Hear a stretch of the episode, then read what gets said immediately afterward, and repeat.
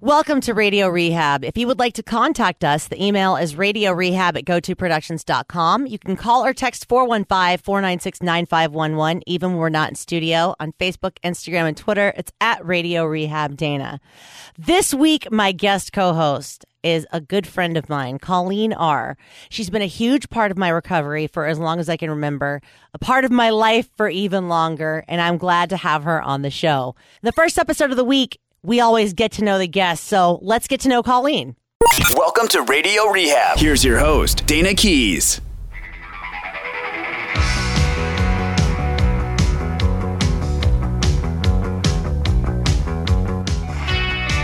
Colleen, who I've known, um, oh my God, since I was a teenager. And now I'm old. And if you're old, I'm old. well, there's that. Yeah. This I'm really glad um, to have you on the show. I'm really looking forward to a conversation with you because I think it's really important to have well, mainly women with a good recovery. So let's talk about how long you've been clean because you just had a birthday. On March 28th, I had 32 years clean and sober. That's a good start. I've always wanted to say that to someone who has a shitload of time. Well, you know, it's really a 24 That is- hour thing, right? But so I that's got now. That's amazing. So I'm guessing there was a point in your life where that would have seemed completely impossible. Oh my God. I remember the first time I went to a, the Alano Club in the town where I got sober, and somebody had seven months. oh my God. Seven months. That was really long. That was that was beyond my wildest dreams. Seven months. Yeah. Yeah. That's I remember that crazy. moment. That's amazing that you remember that. oh yeah. That you just remember like that one little thing Joe. of seven months. Joe had seven months. Did Joe stay clean? I have Oh, no idea. I know. There's some But people you know, a lot of people from back then didn't. The- Right. The reality is, is not a lot of people do.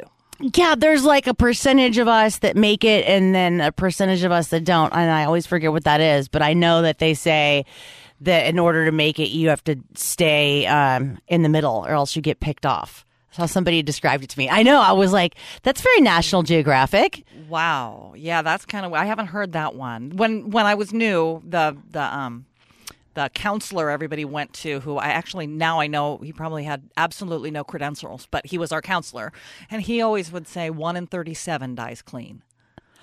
So that was the stat I heard at the time, and again, I don't know if it was real, but And how old were you when you started using?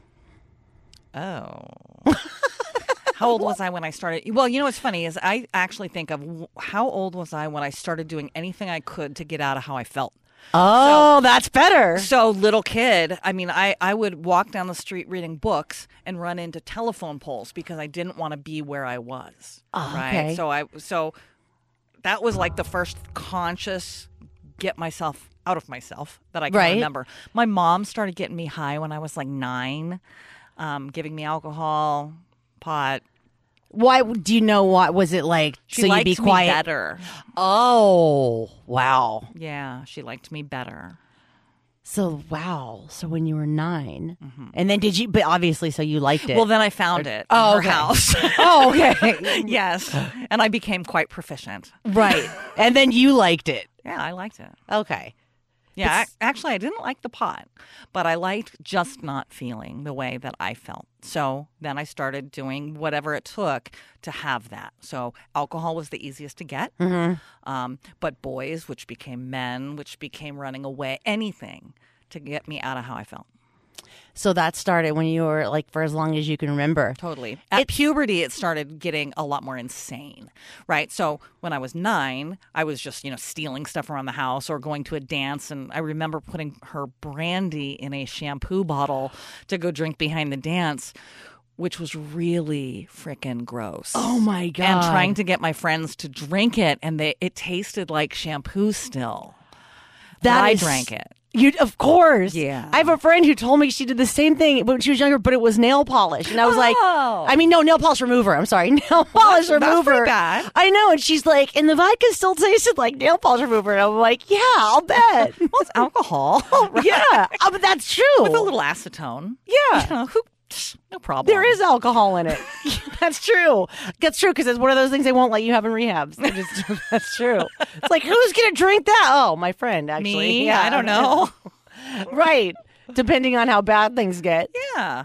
and so y- like, it's different when you think when you talk about it like this because um when i think about when i stopped you know or when i started wanting to just be somewhere else that was like way earlier than whenever i started using because it's Yeah. like "Oh, i was started using at this age but it's like no i started doing other stuff and and fantasizing about being somewhere else and you know Yeah, pretty much. I um I look at it at least for me is when did that that ism start? When did the stuff start that preceded the drinking, the drugs, the whatever? W- When and that's the stuff that I carry with me today, and it's all about how how do we deal with that, right right? and how do you deal with that now I don't know. you don't drink or use. That is Right. the thing that you don't do. Right. Because it doesn't fix it. So whatever is screwing you up and making you all upside down, drinking and using will not make it better, I promise. That's the uh, one thing I heard this old timer say that was so funny because I always say like a drink's not going to make it better, but he said something when he used to yell out in the end of the meeting. There's nothing a drink won't make worse, and Yeah, it was like, right? that's so funny. I never thought because that really makes sense to me. It's like because in my, in my mind I could see how it might make something better for a second, but it also will definitely make it worse. Pretty much everything. Yeah. right? Totally. I think he was very wise. yeah, he was. Yeah.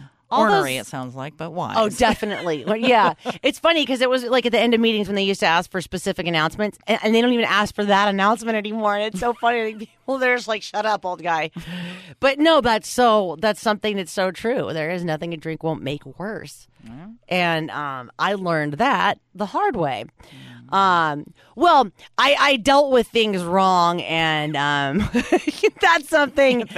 Yeah, I know. I think so. That's something I want to talk about on um, our next episode, and that is what to do when you lose someone um, in recovery. Special thanks to my guest, Colleen, for being on the show this week. Big thanks to you guys for listening. Be sure and check us out tomorrow when our topics will be death and recovery and higher power, what that means to us. Keep coming back. Sex and drugs and rock and roll is all my brain and body need. Sex and drugs and rock and roll